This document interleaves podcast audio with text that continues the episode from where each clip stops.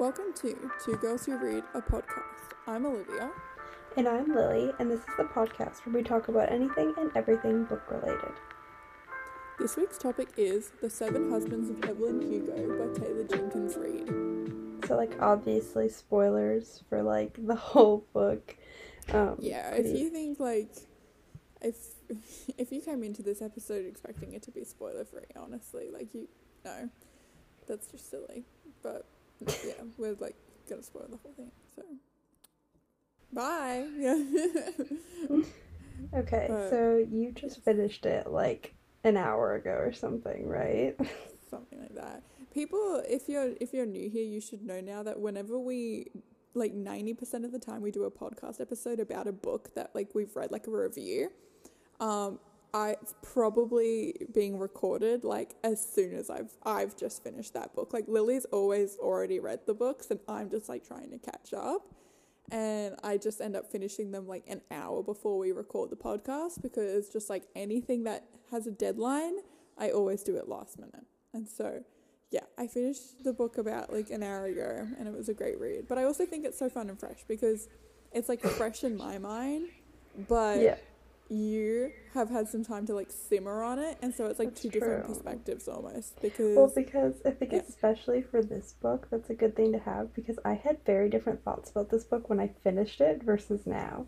Like my thoughts have changed a lot. I'll get into it, but yeah. Yeah. I ha- I honestly haven't thought about it very much at all. I've just kind of been like, that was a fun read. So we'll see how Mhm. this goes. because I don't have any like really in depth analysis. Like when we did the Infernal Devices podcast, I think that was like one of the exceptions where we had both already read that for a long time. So we were both bringing a lot to the conversation, um, I feel. Mm.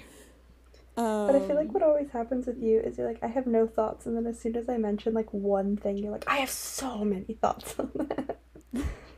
like that's Hey, what always But isn't that a great thing though? that We are doing a podcast episode. You want yeah, thoughts? no, no, I am saying it's a good thing. I'm just, I'm just saying that's usually what happens. Yes. You know. Very well. Okay. So what would you rate it out of five? I did a little Goodreads review and I gave it five stars. Um, I saw that it has a really good Goodreads review. And I was like, it's Mhm. nice to finally see a high Goodreads review for a book that actually deserves it instead of like City of Bones. Yeah. because like Goodreads is so hard because sometimes it's like popularity gets in the way of like an honest review, I feel. Mm, If- true. yeah, because just so many people like love the book, it kind of outnumbers. It's just a lot of people being like, "Look, it wasn't great, but I just like am a huge fan of this author, so I'm gonna give them five stars anyway." It's like Yeah. a lot of that. But this was this is an interesting read because like Taylor Jenkins Reid, this is the first book of hers that I ever heard of, and it's kind of popped off. So it's like I feel like everyone's quite honest about their Yeah. reviews in this because it's also a standalone. So it's not like it's a part of a series where even if the plot isn't necessarily good, like you'll still love the characters a lot and be like, oh, but like I love this series. Like I feel like that's how people generally are at the moment with like a lot of BookTok series. That's how it is. Yeah. Where, I mean, you can just look at so many BookTok series. I'm not gonna name and shame, but it, it'll be like they're definitely rating it five stars, not because of the plot, but because of the characters. As with this, Yeah. it was like you kind of have no reason not to be honest with your review. I feel like so it's kind of interesting, and it makes it that much more like commendable that it has such high reviews, and rightfully so. It's a great book. Yeah. Mm. Um.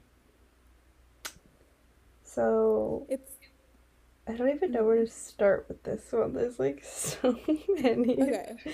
You, There's so many things to go with. Um, there's actually discussion questions in the back of my book, I know, but the discussion won't. questions aren't good. I read them, and they... aren't they? Oh, I don't know. I was really counting on those.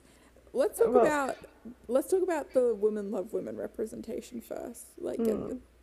yeah, because this is the first book that I've I've ever read that has good, proud lesbian love. Like, I was thinking about it the other day. Lesbian love, it's like always like a side story in YA, and it's so sad. always- yeah, it is all the time. And even then, it's like great representation. Like it's not. It's like a side story to the side story. Like it'll always be like yeah. a gentle handhold, like a scandalous handhold, and I'm like. The homophobia in here is astronomical. But if it's like a gay like couple, like I feel like I've talked about this before, maybe not. But I always find it so interesting that as time goes on, I it definitely seems like um men like who are gay are a lot more respected than women who are lesbians and I'm like it's Yeah. interesting that misogyny kind of overrules homophobia. Like I'm like wow misogyny is that powerful? Because I I don't know. I just I always want I always thought like growing up that like discrimination was discrimination and there were like not varying levels of it. Like one form of discrimination was like you know more powerful than another one. But Yeah. it's always so interesting because I think you see it all the time where it's like, you know, you even just like these, we live in a world where people literally get on the internet and say like, I don't know what it was about One Last Stop by Casey McQuiston, but it just wasn't as good as Red, White, and Royal Blue. And it's like, Yeah. I get it, but I, I was attracted to the gay guys. Like I wasn't, you know, the gay guys were just like, it it made more sense or whatever because people are just weird like that. And so reading this book, I was so uh, pleasant. Uh, it was so refreshing, I guess I want to say. And I think it was great because they weren't just like token lesbians. Like they were both so complex, and there were moments where I was angry at this couple.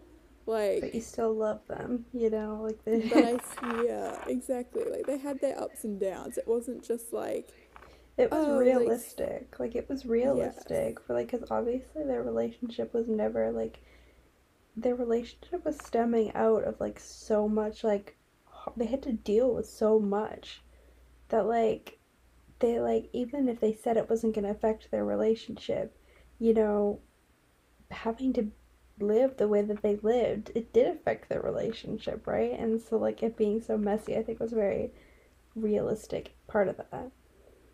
Exactly. And they were both like very it wasn't I really respected that like Taylor Jenkins Reid, she didn't go the route of like well, I'm just going to make all the all of the relationships with men look really awkward and bad for Evelyn and then like the one with Yeah. Celia look really beautiful and great. Like they all had their flaws. And I like in fact Evelyn even makes it clear like when Monique is interviewing her a lot where it's like don't get it twisted. Like I like men. Like I am bisexual. Like and it's Yeah. like I feel like that's often sometimes completely uh it it would have been the cliche thing to do in this day and age, like with the shitty representation that lesbians have. It's like if especially if a character's bisexual, there's still that Mhm. stigma of like, oh, but if they're with like if they're with the same sex person, then they're basically gay. And I'm like, no, that's not how that works. And so I like how like the author was very self the author was very self-aware of a lot of issues in this book and her writing and that was like so cool. Even like yeah, so there was like L- LGBTQ plus rights and then there was also I think like uh, misogyny were the two biggest kind of social issues explored in the book. Yeah, for Um, sure. Yeah, and they definitely played a much bigger role in the story than I thought they were going to. hmm But then it's like when I think about it, I'm like, it makes so much sense because Evelyn, Yeah.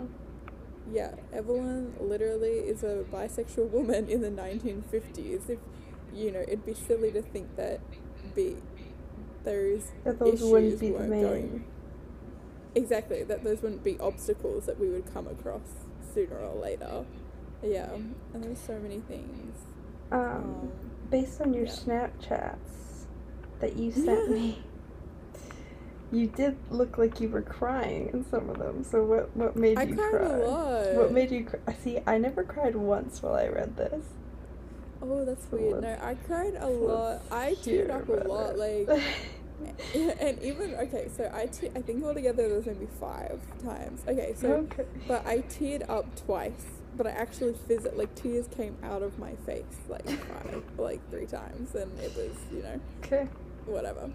Uh, number one, I teared up when um Evelyn was told Monique for the first time that she was bisexual because you could Mhm. tell that that was like it was so crazy to me that even like at 80 years old where Wait, she's wait, lived a wait, full wait, life wait. Sorry, I misheard you. Were you saying that this is the times you teared up or the times you cried? Teared up teared up Teared up. Okay, we're on teared up. Gotcha. yeah I'm going in chronological order I'm so just, I'm teared just up clarifying. Yes. Go on. Okay. Thank you. Okay. okay. So, I teared up when Evelyn came out as bisexual, or she didn't really, she didn't really come out for the first time, but like to Monique, she did.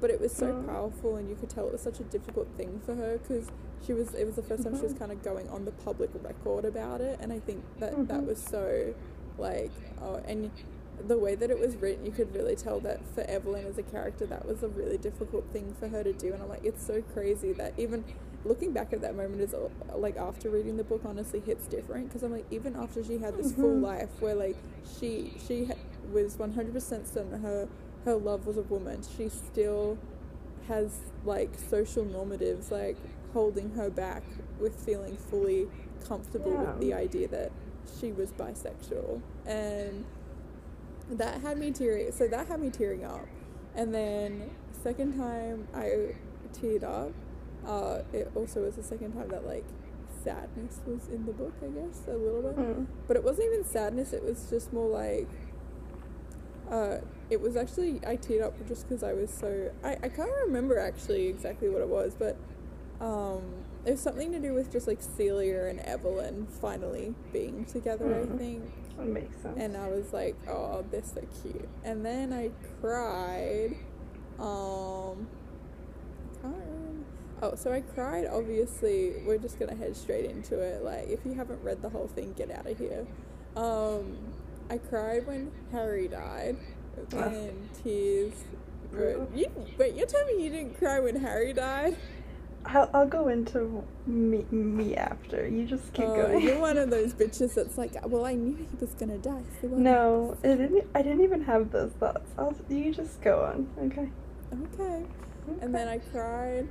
So I cried when Harry died, and then it was even sadder because I was so sad about Harry dying that I completely forgot that Connor died. like, and I forgot that that's the whole like first page is Yeah. being like announces that oh she's doing the auction for breast cancer, you know, and it's speculated because her daughter died of breast cancer too. But I just completely forgot about it, and I was like, it just happened so suddenly that I was like, and the way that it was so offhandedly mentioned, I was like, no. Mm. And then Monique, uh, not Monique, um, and then like the scene where Evelyn, um, is basically saying, you know, having to watch her daughter die on and like be by her bedside. And then I also died. Oh, died. I also cried when um, um, Celia died. So just when everybody died, I cried because Yeah, you were not it having was a just good so time. sad.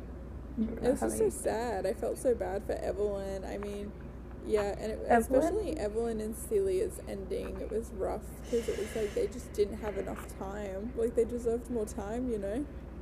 Yeah, it's it's that right person, not enough time sort of dealio. They literally are right person, wrong time embodied. Like yeah. Well, for me, I like I never so I never cried when I when I read this, and like I think like my brain just like skipped past that reaction for some reason and just went to feeling like completely hollow when all that stuff happened. like I, Oh. just, I was just like, well, this is just what a pit of despair feels like, I guess. Like, I mean, it's just nothing more I can do. Oh wow. I was just so pretty, don't get pretty me dark, dude. So don't get me wrong, uh, I was very I was upset. definitely. But like I was I just like I feel like I was just like so sad that I like didn't know what to do with myself and I was just like, well, I'm just gonna sit here and stare into the abyss and not know what to do with my life now. no, it was just such an emotional roller coaster though, because I was just like, as soon as so this book was so I, I wouldn't even say it was fast paced, but it was just so well written that every, like every single Everything. time, every single time, something was always going on. That's what I should say. So it's like as so, this person's main character is literally dying, and then like you're crying, but then the next thing you know, it's like, oh shit, like someone else is dying. I don't have time to keep grieving over them. Like I gotta move on. And then after that, it's like, oh, and now Evelyn's revealing why she only wanted Monique to interview her. So we don't have time Hmm. f- to dwell on that anymore. And then even in the beginning of the book, when you really weren't learning anything, she still made it feel like you were learning a lot. And I mean, in hindsight, you were because of domino effect and whatever. But like, uh, even something as simple as like when there if there even wasn't a chapter where a lot happened you'd get to the end of the chapter and there would be a line of like if only i knew that i would like grow to hate evelyn's guts or something like that yeah Um, but what did you see it coming? Like the reason why she wanted Monique to interview no her? i didn't see coming at all and i was so angry at myself because i was like Yes. olivia you should have seen it like it was right there and i don't know Mhm. i had a weird experience reading this book um i kind of just accepted that i wasn't going to look for anything because i knew that overthinking this read would ultimately ruin the experience because like if you know stuff already Yeah. I feel like it would be it. such a yeah, I feel like it would ruin the reading experience so much. Like it Yeah. really would. Like the shock factor is and the suspense is really what keeps you like turning the pages of what I feel.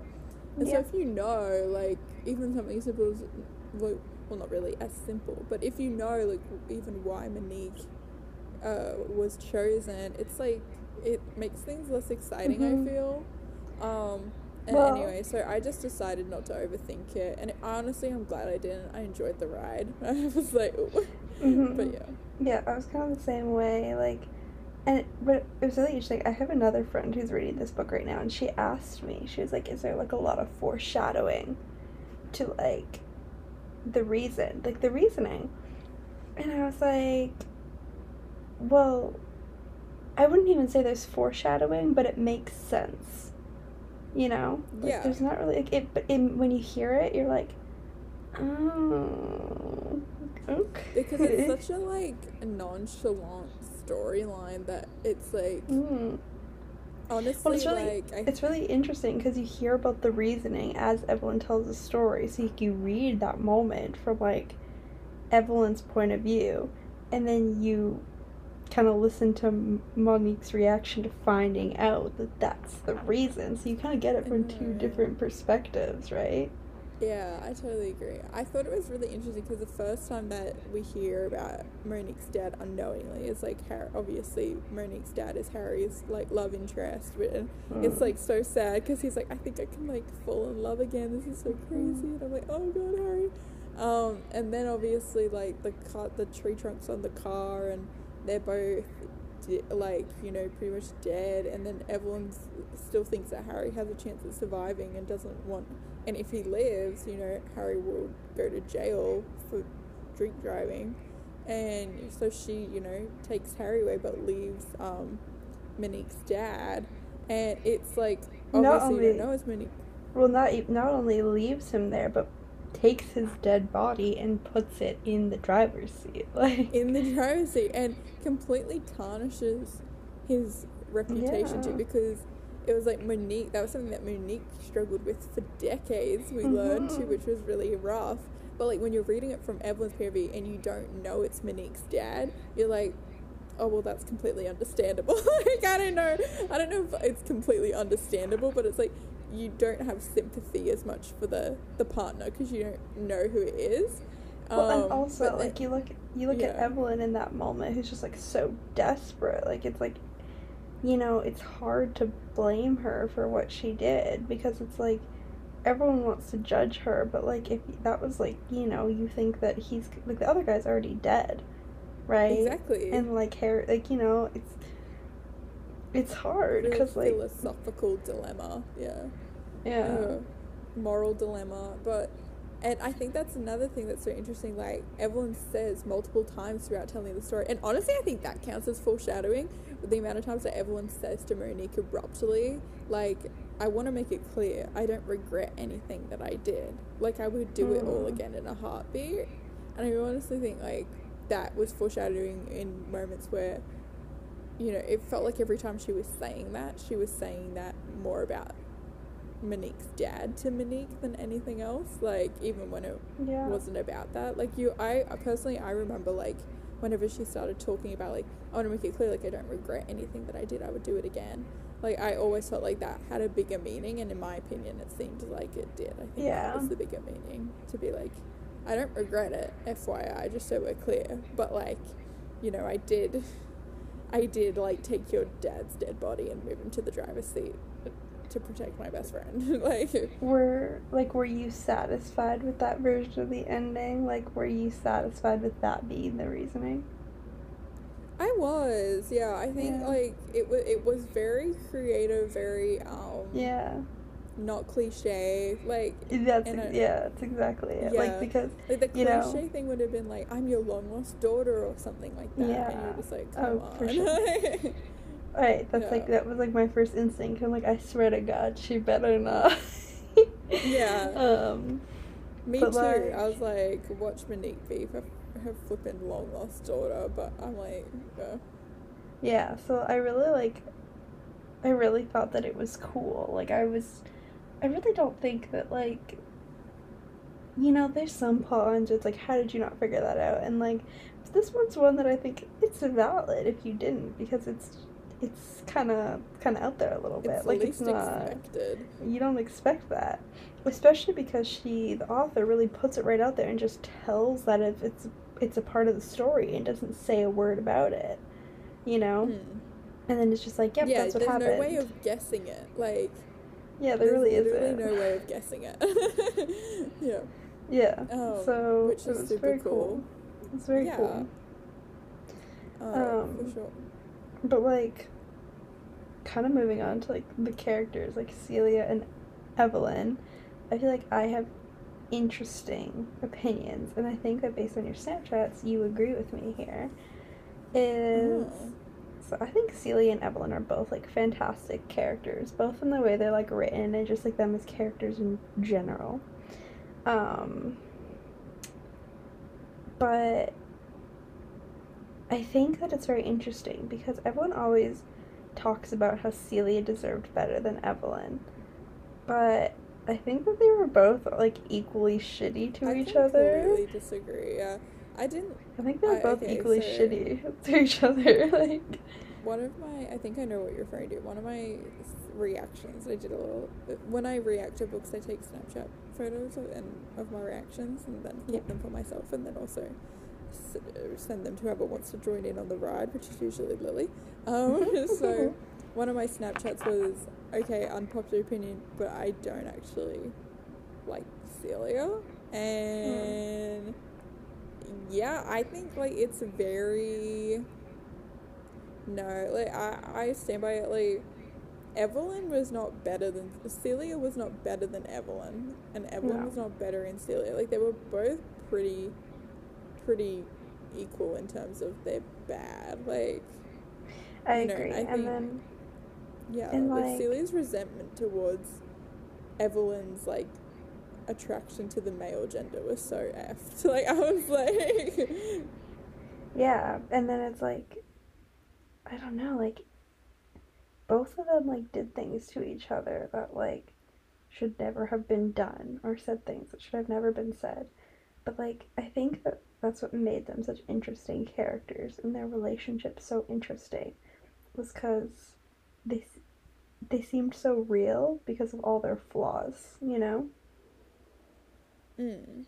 like yeah no i agree i think but that's what i was kind of getting at earlier where i was like i respect them more as a couple even though that they're mm-hmm. flawed because i'm like i'm just i would have had less respect for the couple if it was like oh, we're just so perfect in every way because it, it made it more, um, not entertaining, but more like, more emotional to watch when they would like constantly screw over. But I what I found so fascinating about them is no matter how many times they would grow apart, they always found their way back to each other, and I thought that was really endearing and sweet. And I, this mm-hmm. is why I think like a big reason that they're a human or fictional embodiment of right person, wrong time trope is because I genuinely think that if they lived like now, like they probably wouldn't have had as many issues. Like it wouldn't have because so many of their issues derived from like internalized like homophobia that they felt towards each other, right? Like they were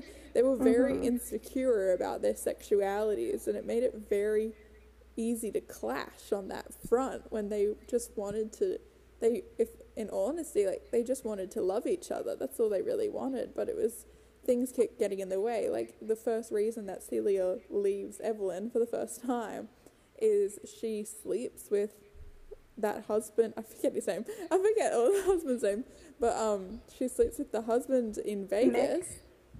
Mick. Mick yeah, I think it was Mick, because they're trying to get the tabloids to stop thinking that they're lesbians because they said like it was still in they were living in a time where they said some of the things that happen is they go to prison, they go to mental institutions still for mm-hmm.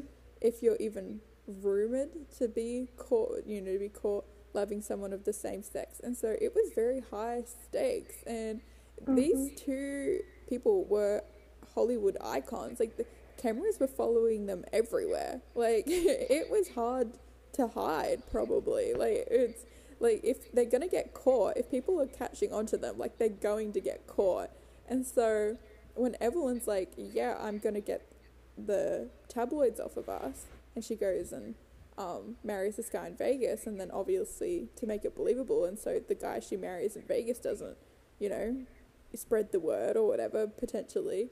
Um, she has she sleeps with him, and it was written from Evelyn's POV as a real sacrifice. I mean, she cried. She didn't like it, but then when she came back, Celia's like, well, we didn't, you cheated on me. We didn't agree that you were going to sleep with me. And so it's like, that happened because of the time that they were in and because of like homophobia. And so I'm like, arguably. And so yeah. it's just like, it's such an in, uh, it's such a almost painful couple to read about because I'm like, it's so obvious that you two just really, all you want to do is be together. But so many other factors are stopping you and it's so annoying. Yeah, for sure. They really like each other. I'm just like, why can't love prevail? yeah. What was like I don't know. I think that like it's a very like common like oh I, actually I'll just ask you like kind of like what was like your favorite like part of the book? Like what what part did you I was like? gonna ask you this question. I was gonna be like, who was your favorite um, husband? But not like favorite husband, but like favorite part slash husband, uh, you know? I was to ask you that. We'll, we'll, we'll both answer that. I think my favorite part was um, the one before Harry. Actually, I think was the one I found the most kind of oh. entertaining. Matt Max. I don't know. I'm trying to remember. Oh. I'm flicking through now. Um, two. Uh, no, that's Harry. So I find it so ironic that oh Rex North that was his name clever oh he North. he he was the one who did the movies right he was the producer yeah I remember yeah. that was just really I and remember I can't yeah sorry you go he was the one who did her movie where she like came out of the water right yeah but um kind of put they, back like, on the map yeah um, no, this was different. This was the one where she did the movie with Don, I'm pretty sure. No, that one wasn't until later. Oh. No. That happened well, well I think he did direct. He was a director, and I think he did direct that movie, but it was in another part. Like he directed a lot yeah. of movies, and then they came back, and then they married. Yeah. Like uh, when they did another movie, it was the the movie. Yeah. Um. The French one. But the French one, yes. And so, um, I don't know. I can't remember exactly what happened in the part. They all kind of blurred together, honestly. But I just remember being like, oh, that was like I just remember reading and I was like, oh, this is juicy. Like this has gone good. And then when I got to Harry, yeah.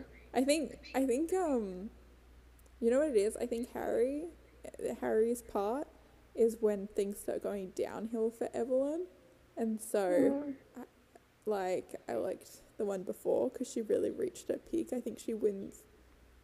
Like she, it's kind of the final time she comes back to Hollywood and makes a resurgence because she does again after she's had like a child and had Connor and everything, and she gets like an Oscar too. But mm-hmm. all of those things come at a at a cost that she ends up saying she yeah. like she ends up saying like I didn't the Oscar I got for that movie wasn't worth it because I ended up losing Celia over like the amount of hours I was working instead of spending time mm-hmm. with her. And that was such a that storyline. It was so interesting but sad because it's such a relatable one that I think a lot of mothers feel probably. It's like that dilemma of okay, like I want to be so much more than a stay-at-home mom and then it's like they go to work, but it's like they can't for whatever reason. It always seems to come at a sacrifice to their personal life. It's kind of mm-hmm. like that thing where um, uh, it's like men go off to work, they le- they're like heroes. If a woman goes to work, she's like abandoning her family, and so it was an interesting thing to read about. But like the that was all in Harry Cameron's part, I think. But the part before it, it was really like she was on the climb again, and it was nice to see her finally. It was empowering because she was like, "I'm mm-hmm. back, baby," and like I'm better than ever, and so I liked it. What about you? Yeah. Um, I liked certain parts of Harry's part. Um, obviously, I loved when they had like their arrangement, where it's like everyone kind of got to be happy a little bit. Um, like, yeah, when they had that weird family dynamic going on, mm-hmm. that weird double marriage, it was that was so interesting. Yeah, and I did I did really like like getting to see like Harry and Evelyn be parents together. I thought that that was like really cute because like I think that they were both just like really happy, but it was like a different kind of happiness because like they'd focus both of them so much on like the film industry and stuff, but it was like almost like a different kind of like almost more relatable thing where it's like, oh my god, I'm so tired, I'm so sleep deprived, like what the hell? And they were kind of like I don't know, so that was kind of cute. Like obviously I didn't want like the whole book to be that, but it was it was a cute little section. Mm. Um, but then like like you said, like there was kind of that looming presence of like things were starting to go wrong at that part as well. Yeah, um, exactly. Yeah. Cause but I did love that brief moment where they were all having a good time. no, yeah, I agree. It was the calm before the storm. Like Harry, Harry's part was just chaos because it was like they uh, one they start off and it's like she's got a kid and she's with Celia and and, and you know uh, mm-hmm. Harry's with John and then John just dies like in the middle of it like so abruptly and yeah. it just everything from there is downhill. It's just like oof and it's honestly hard to read about because I'm like, oh, these are um character because I grew to really like Evelyn, so like watching yeah. her not get what she wanted was like really rough. But um, it's really interesting because like the tabloids, the the little reports that would happen sporadically in the chapters of being like this just in, like Evelyn's married again, whatever. Um, yeah. It was really interesting because you'd kind of be like having everything through Evelyn's perspective. But then it's like, it was almost harder to read when she failed because then you kind of would forget, or I would forget that she was like this big celebrity. And then like you would see like in the, she'd be on the cover of a paper being labeled like a nut job and a loose cannon mm-hmm. for just like simply being normal. And like even even when she won her Oscar, like that's when um they go to like a burger place, and I think that's when Max I think comes in or something. Yeah, goes to the burger place, and she just wants to get a burger with this guy that she's like semi into, and everyone crowds her at this burger place like she can't leave because everyone's asking her to sign stuff and I'm mm-hmm. just like, oh my god, like it was just it would be things like that where I'm like, oh, hitting rock bottom, but then hitting rock bottom as like the most famous person in the world is so rough. Yeah. And it's hard to watch someone that like, even if it's fictional, I find it difficult to watch someone that you care about like go go through it and then yeah even when she was at like her gravestone uh, when they were burying celia like for Mhm. example and then she goes and like cries at harry's tombstone because she's just so sad and alone and they're literally Yeah. at celia's funeral but the paparazzi only take a photo of her like gr- in, crying in front of harry's and then being like oh Mhm. she's just devastated over her true love harry it was like stuff like that that would really grate Yeah. like grate me the wrong way. I'm like, oh no. so yeah, it was really Um, hard. What were your thoughts on kind of like I guess like Celia and Evelyn's like kind of like final breakup? I guess like because you know everything was going well and like you know they had that weird double marriage and then kind of before they came together for the last time they broke up because of the movie that she did with Don and the scenes she filmed. Yeah, that was another thing too, where I was like, I didn't like that either. Like I thought Celia was being a little bit unreasonable there. Well, not unreasonable, but I was like, you're an actress. This, you're like you're an actor too, Celia. Like you, it's Yeah. very, like I thought if that problem was going to come from anyone, it pro it wouldn't. It didn't make sense for it to come from the other actress, you know. and I while I did get this, this situation was weird. I just, yeah, I felt like it was just I think not I think that it was just like so, like, it was hard because I had a really hard time reading that because I was like, Jesus Christ, you guys, this book is wrapping up and I know it doesn't have a happy ending, so you can't possibly have that much time left together, so get your fucking shit together. like, like, Oh my God. So pissed. I was so so pissed. I was just so pissed. I was like, you guys have wasted enough fucking time, and now you're gonna pull this shit on me. Like, don't do it. Don't. Don't. then they did it.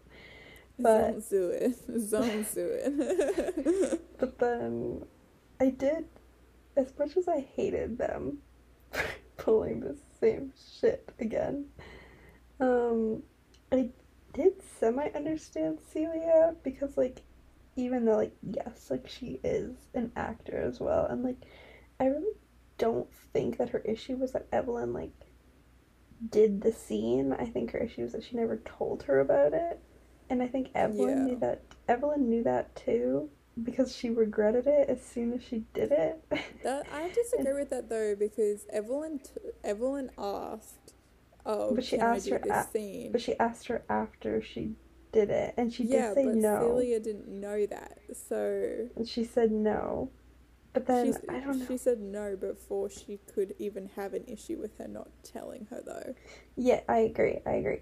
Yeah. But I think that like in because I think otherwise it would have just kind of been like a fight that they had, if that makes sense. Like if she hadn't done it yet and she said no, and then Evelyn got upset and was like, "What do you mean no? I can't do it." Like I don't think they would have broken up over it, if that makes sense. And then I feel like maybe it could have gone differently. And then because Celia like in the future did come around and was like, "I've I've realized what you're trying to trying to do."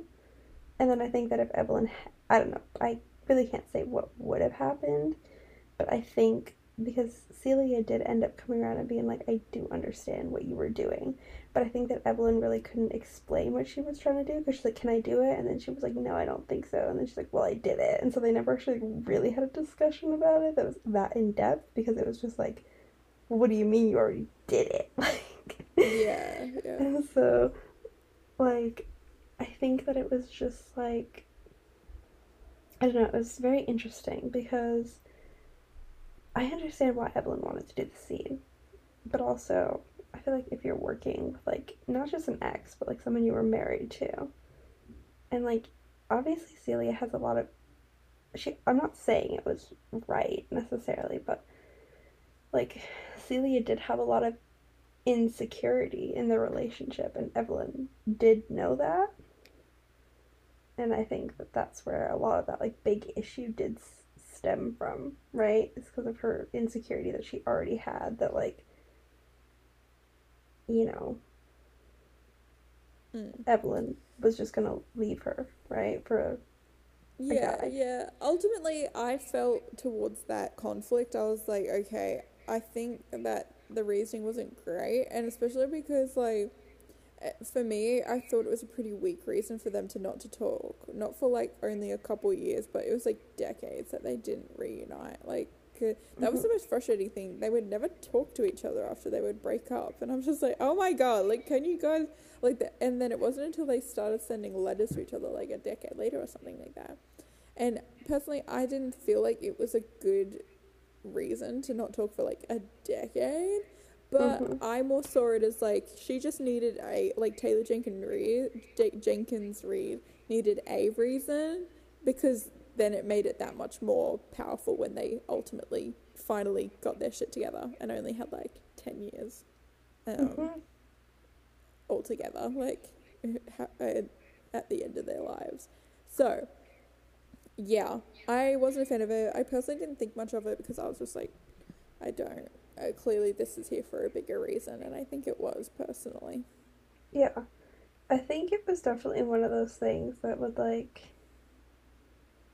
because like to us it kind of seems stupid like why are you guys fighting over this? Like it's not that you know like i guess like yeah but if you were living as a it would be messy like you'd be like oh this it is would be awkward. Messy. and then especially like because i feel like deep down like celia's issues with evelyn being bisexual stemmed from the fact that like i think she was worried that because you know being in like, like you know being in a relationship with a woman at the time was obviously very difficult.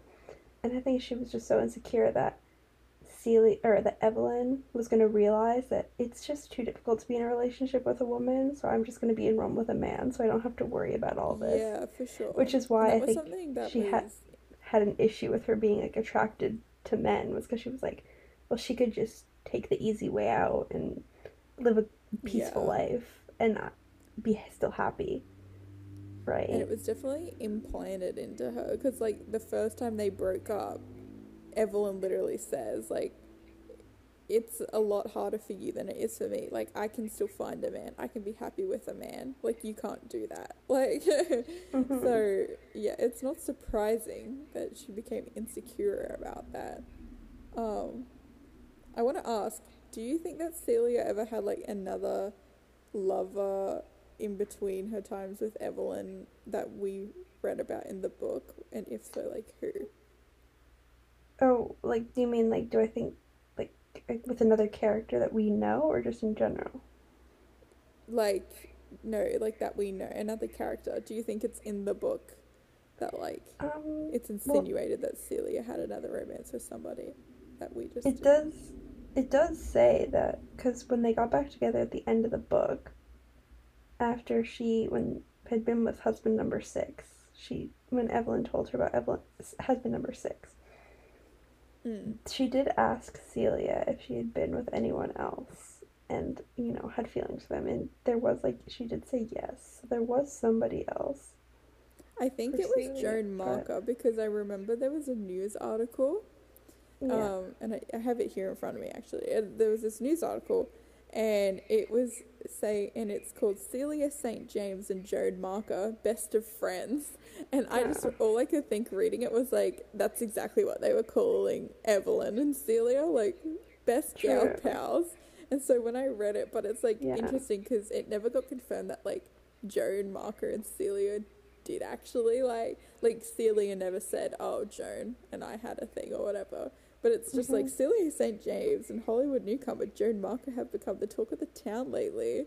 And then it's like, yeah, just being like, oh, best of, best of friends, and history will call them best friends. Like, and so yeah, yeah, that's true. I didn't really like. like all I knew was that you know she did have like another.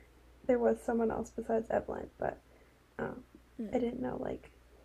I never really thought about like who it could be.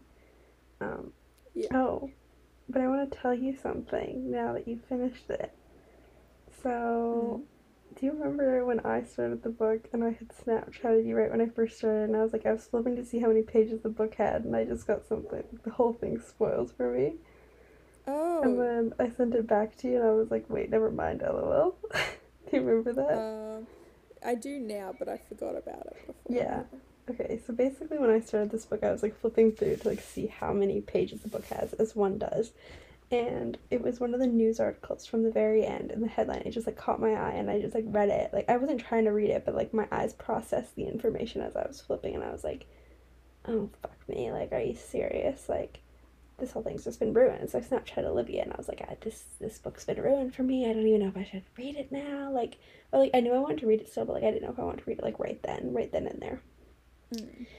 but then I ultimately decided to, and I read about, you know, 20 pages or so, and I was like, never mind, it has not been spoiled for me. Um, because, like, the, the headline that I saw, it was the big, like, bold letters, and it was like, Evelyn Hugo has died. That's, like, what I saw before I. Um, Oh. before, yeah. Before I started it. And then I read like 20 pages, and she's like, Yeah, you can sell my work after I'm dead. Like, I'm, you know, I was like, Oh, so this whole story is clearly leading up to her dying. That makes sense. Yeah. But, yeah, that's like, the funny thing about this book. Like, things that are usually big plot twists in other books are just like nonchalantly like, oh yeah, and FYI, like, this person's dead before we even get into anything. like, yeah. So that's like what I saw, and I was like very upset by it. um, I actually do want to do, yeah, no, I totally agree.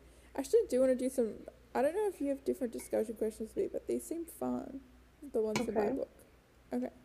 So, number one is Did you trust Evelyn to be a reliable narrator as you were reading? Why or why not? Did your opinion on this change at all by the conclusion, if so, why?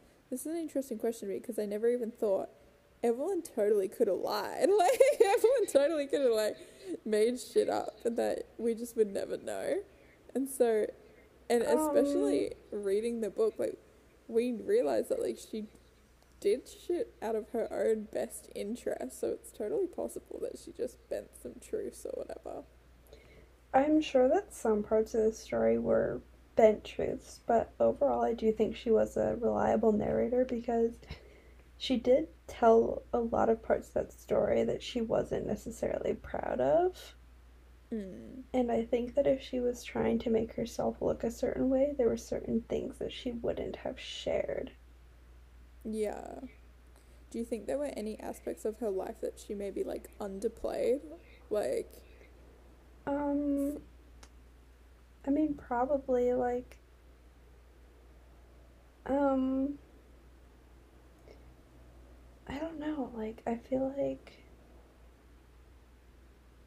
I feel like probably a lot of her own internal things, like, because she was very open with the conflicts she had with Celia and with mm. everyone else in her life. But I feel like with a lot of her own internal conflicts she probably downplayed that quite a bit because she probably also definitely had like internalized like homophobia and stuff and things like that. But like, and there is conflicts, but all the conflicts related to her sexuality were very like outward conflicts, like other people having a problem with it.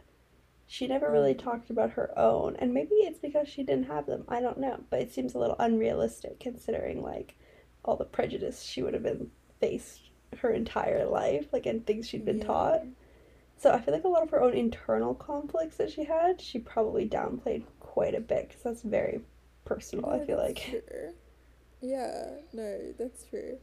I think, I personally, I think the two things that she underplayed was how much like the press got to her, because that was something that I always noticed. So she'd be like, I never cared like what the press said, but then like she mentions that, that- yeah. but even that's like another like internal conflict almost a little bit, like how she oh felt yeah, about for that. sure. Like, I completely agree with you. Yeah. Um, and then um, another thing too, her father. Like I was surprised like how true. little the beginning of her life was mentioned, and on- obviously it made sense. But like if we're talking about if anything got underplayed, I think like how much her relationship with her father shaped her like other True. relationships as life went on. Like she, it was never. I think her father's mentioned like twice uh, in the whole thing, like in the beginning and then near the end, and Mhm. rightfully so. He's a piece of trash, but like it was really interesting because I always saw, you know, it's like a fact that um, if you have, uh, your relationship with your father tends to very much reflect. Oh no, your relationship with like your romantic partners a lot of the times like between men and women like tend to reflect like of the relationship that like a daughter had with their father sometimes something like that. Don't quote me. But i definitely saw similarities a lot between i find it you know there was just always like evelyn tended to feel most confident and attract the type of men that um she ended up kind of being very similar to her father in the sense of like abusive and objectifying and I thought Mhm. that was always like interesting because um she would never mention her father but it was always like that was something that I felt like he the father naturally kind of like influenced if that makes sense Yeah. yeah. So those are my two things.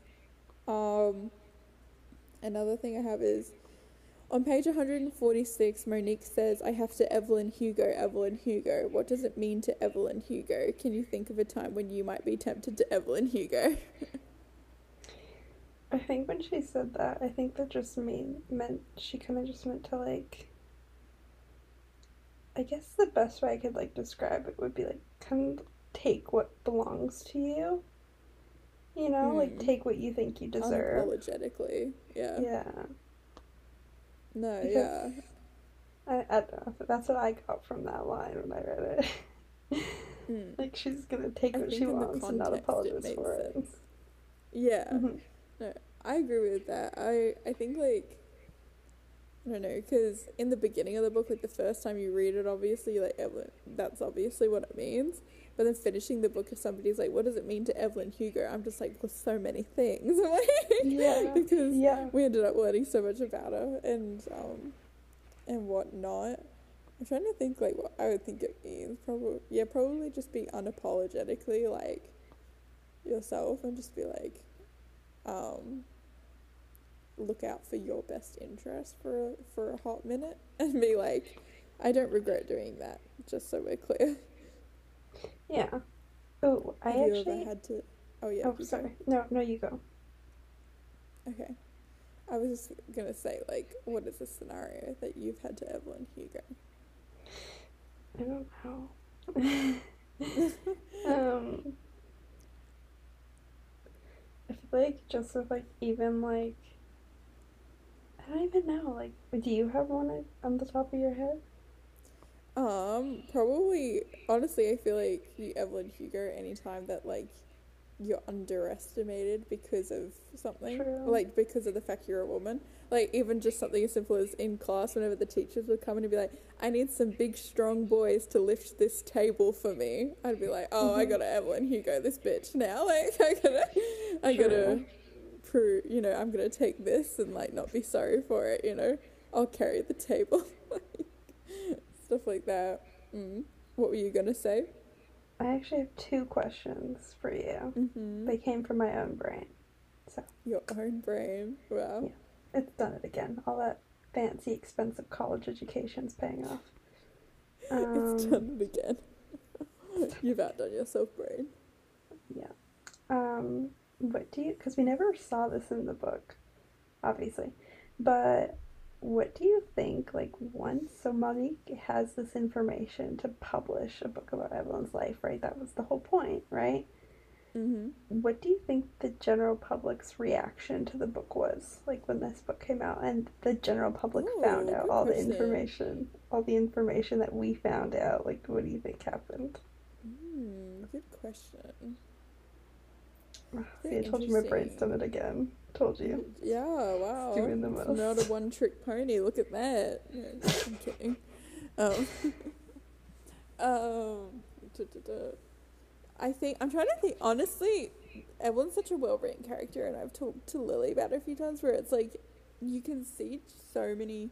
She's such a hybrid of like, just in the way that she's treated and her career. It's so heavily inspired by like so many female other like real life film icons. Like I say that I see a lot of like Marilyn Monroe and Evelyn Hugo, and then also like, um, uh, like a lot of Marilyn Monroe, and then a lot of like, um, even like Madonna almost. Like I don't even know, but um, I'm now thinking though right now if the reaction to Evelyn Hugo's book after it came out, the most similar thing I could think of was I feel like the reaction would be similar to if like Britney Spears wrote a book. Mm, yeah. Does that make sense? Because um, like in terms of con, in in terms of icon level, and like reasons for icon level, even though Evelyn was an actress and Britney Spears is a singer, I still kind of see similar similarities where it's like these were two women that like got really famous. And then like the media kind of like screwed over time and time again almost. Mm-hmm. and so i think and then there's just such big like question marks about their life uh both of their lives. Like that's the whole fascination with evelyn hugo's book. It's like i want to know like what really happened. Because if you think about it if i wonder if what a different reading experience it would be is if you read like Evelyn Hugo for the first time, but you just read the news tabloids first. Because I'm like, um, what would mm. your perspective of Evelyn as a character be? That and that's yeah. how like and that's how the world was seeing Evelyn, really, through those newspaper mm-hmm. articles. Mm-hmm. And you think about like only knowing Evelyn through those newspaper articles, that's not Evelyn Hugo at all. like it's those yeah. are like 10 pages out of the 400 page book. And so, for sure, I don't think they would react the way that we would react. I think, I think people, I think people. There were, I think my my thoughts is there would be so many people, especially like older people, be like, I knew, I knew there was something with her. I knew there was something with her. You know. Yeah. And they would take that so information. True. I feel like Evelyn really would have been embraced by the younger generation but she ironically cast out by the generation that she was famous amongst first. Yeah, and I also think that she um, would have really like I don't know. I think a lot of people would have pretended that they knew the whole time. They'd be like, "I knew it. I knew she. I knew she." Like, I know. There'd be people like, would get like, some, old. No, here's what would happen there'd be some like mm. grandma talking to her granddaughter and being like, I knew it. I knew she was a lesbian. And then her granddaughter, their oh, granddaughter, yeah. like, she wasn't a lesbian. And they'd be like, well, see, I, it's same thing. I still knew it. I know. People would like get like old newspaper articles of like Celia, of like Celia and Evelyn and be like, see, it was just so obvious. Like, how could you not know? Like, hmm. it, it gives me same vibes as like you know what it's like? It's like Freddie Mercury. They didn't yeah. find out he was gay until after he died from AIDS. Yeah. It's like, how do people react to that? like, you know, except it'd be different because it's a woman. And so I guess, again, I don't know how much of a difference that would make, but I think, like, similar vibe a little bit. Like, mm-hmm. I think that I was have... similar. It was Icon. Yeah. Yeah. I have one more question for you. Uh, yes. Again, for my own brain. Mm-hmm. I wonder. How do you think? Because at the end of the story, Monique decides not to tell her mom that her dad was gay and cheating on her. You know. Yeah. Do you think because she really struggled with the idea because it's either you know tell because it's either the mom is gonna know that you know, the love of her life was cheating on her with a man, or she has to spend the rest of her life thinking that the man she loved killed someone in a car accident. So do you think Monique made the right call in letting her think continue know. thinking? I think I think she made the right call in the sense of I'm not going to decide right now.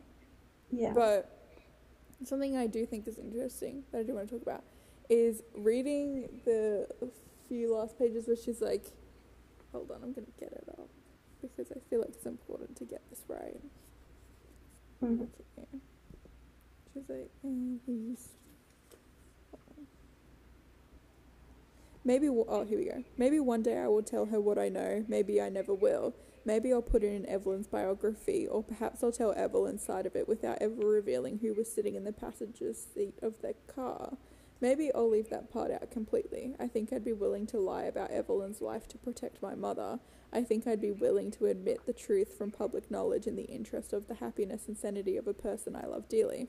Two things here. Number one, incredibly ironic because that's exactly what Evelyn did to Monique's Mhm. dad, being like, "I'll do anything to protect the ones I love," and then here's Monique being like, "I can't you did that," and then she did the same thing. But then I thought maybe the better question, reading this, I was like, maybe the better question is to ask, how reliable of a source is Monique? Like, how much could we really trust Monique with Mm. Evelyn's life story? And so something I always wondered was like, um, obviously she tells the story. We know what happened to Monique's father, but I'm like, I wonder if like in this fictional universe, Monique like changed the names or anything and doesn't like maybe her mother read it, so her mother would read it and be like, oh, I don't know what happened to you, but um, I don't know, like, yeah, I really don't. I don't think I was left with the impression that she didn't want to tell her, like, ever when the book finished, because, you know, she asked her mum about um, her dad, and the way that her mum spoke, she talked about, like, how much she loved being married to her dad and how much she loved her dad. And she was going, like, Mhm. it was never about, like, the sex or the passion, but it didn't seem like she was saying it in a way that it's like she knew that it wasn't about that because he was gay or bi or like liked a man or was in love with a man. Um, and so I think- I think, oh yeah. I so personally. I was just oh gonna, yes, go. no, sorry. I was just gonna say that I think like she didn't. I, I was left with the impression she was never gonna tell her because she didn't want to burst this bubble. Because I wasn't left with the impression that the mum knew that she. Mom didn't.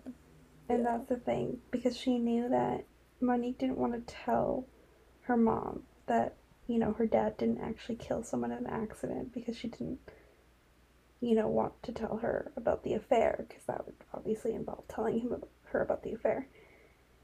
And I don't know, like, that didn't sit right with me, that logic, because personally for me, I would rather, I would rather know that somebody I loved was not straight than that they are responsible for another person's death.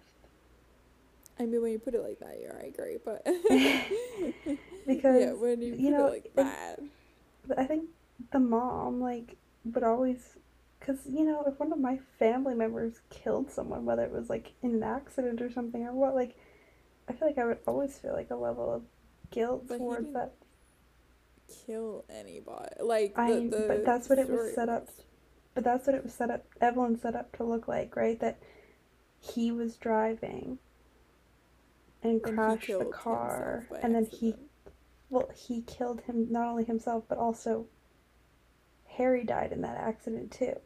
But they didn't know that Harry was in the car. Yeah. Oh, that's right. Um. But I still because what they thought. Sorry, I had it wrong. But I sorry. I would still rather know that you know he was gay or in love with a man. I guess than knowing that because he didn't just die in a car accident. It was like it was a drunk driving accident. That's what Monique said at the beginning that her father died in a drunk driving accident. But he was never he he he never drove drunk, and I feel like I would rather know that. As that maybe that's just me, but I would rather know that. I feel like that. No, I definitely think it did bring. No, I th- I see what you're saying because it brought a lot of closure to Monique. Even like we saw it bring that information bring It- closure to Monique. Yeah, It's like I'm like, why are you oh, this that like back from your question mom? mark. Exactly. Where Monique, even Monique, even though as much as she hated to hear the news, she was still. We watched her internal dialogue be like, well, that makes sense why that massive question mark on like why did he drink so much that night makes sense because he didn't drink because he, He wasn't a drinker. Yeah, Well, but and also, I don't know. and also, then Monique also had that letter or that note that her father wrote about how much she Yeah. loved loved them and loved their family, and I'm like, why would that be something you want to withhold from your mom? Personally, I think I would hope that one day she gave it to the mother, but at the time that the novel ended, Yeah, at the time the novel ended, it made sense, but yeah, but it's interesting how we never find out because technically, theoretically, The Seven Husbands of Evelyn Hugo is written by Monique. So it's like the way that she ended the novel like that. Obviously, it happened months after the event. She wrote that novel months after the event and actually getting that information, like by the time she was finished editing it. So it's like she probably theoretically knew what she did already. Like she probably already had decided whether or not she still had or hadn't given her the letter and stuff. So Mhm. I don't know. I think maybe it was just in the fictional aspect of things. Monique was more like, "This isn't about me. This is about Evelyn. So I'm not going to put in what I did because I don't want people to be like, oh, and let's talk about her decision." As this way, it's more like, Yeah. well, that's not. I we don't understand really what she- know. Yeah. I understand why she didn't put it in the book, but I always did wonder. I'm like, I wonder if she ever did decide to tell her Mm. mom the truth, right? Right. But I guess we'll never know. So I guess we'll never know. Uh, last question, quickly. okay. what were a huge moral dilemma in the last book was Monique was like, do I go back for Evelyn? Do I not? Because she Mm. had an idea that Evelyn was gonna kill herself. What Yeah. would you have done? Would you have called nine one one? Would you have just left it, or would you have like, what would you do in that situation? Do you think? I think that I think that getting Evelyn calling the ambulance for Evelyn would have taken away any level of trust that had Mm. ever been formed. And I think that I think her Evelyn's reasons for wanting to die on her own terms made sense. Mm. And I think her wanting to die in I feel like it would have been cruel a little bit to call the ambulance because you know, because of how famous she is and she's kind of just come into the spotlight a little bit because Yeah. again because of the dress auction. Um, so more people are talking about her again and kind of remembering she exists. And I think her whole life had been so public, and she told just you know kind of talked about how that damaged her, how public her life had been. I think because she would have died anyway. She was already dying, and she didn't want anyone to know. She had cancer. So I think giving her the opportunity to die privately was almost like the best gift she could have given her instead of forcing her to die in the spotlight again, you know? That's true. Especially when you look at how much like Evelyn didn't want to do like the cover or do like a, Yeah. a magazine. Like she didn't want to be in the spotlight in those final months of her, her life. Yeah. What would you have Yeah. done? Um, uh, I'm trying to think, like, because it's a bit of a morally grey area, isn't it? like, Mhm. Unironically, because that's like the whole thing. The One of. Evelyn's last speeches is, "We're not good and bad. We're all a little bit grey. Like I'm just like aware of it." that's like one of her biggest, you know, morals. Oh, but I think it would have been very easy to play dumb than to call an ambulance. Do you hear me? Like Yeah. to be like because there was really no evidence like concrete Mhm. evidence that she was going to kill herself and Yeah. so you could have very easily left that situation and been able to still sleep at night and been like convinced yourself like well you didn't know like even if you did deep I think it's such a hard thing because I think, like, you don't want you don't want her death to be on your hands, but at the same time, it also wouldn't have been on your hands because Exactly. I think that was like Monique's entire like dilemma. She was like, "Well, if I don't do anything, does this mean like I killed Evelyn?" But then she realized like by the end, she was like, "It's not my fault. and it's not also- my choice." Yeah. also Monique also the whole point of the beginning of the novel was Monique obviously really supported like assisted suicide and obviously this was a very different thing than assisted suicide. However, I think she did believe in the fact that someone should die how they were comfortable. Yeah. Right. Um yeah, because that that whole like, article came back at the end, which I really loved, where it was like, yeah. And yeah, and that's why Evelyn wanted her to write the book, isn't it? Like she read the Well, article and was like, yeah. Well, that's not why she wanted her to it. write the book, but like, I think that that's No, how that she knew. was. No, It was- because she wanted her to write the book so that she could, you know, get a lot of the money, almost right, like as an apology a little bit. Um, but she also like I think it wasn't more like I want you to write the book because of it, but almost like I can trust you and know that you'll be okay with me doing this because of the Mm. article. Yeah. But yeah, hmm so complex. It's a very complex story, very complex characters, complex Mm. story. Um, I think the vibe, like, yeah, I am interested to see if this gets made into like a a adaptation one day because it it, It'd be a would cool either one. be so great or so horrible. Yeah, no in between. It's one of those. true. But the like it gives me kind of like Queen's Gambit vibes a little bit. hmm Yeah. Um.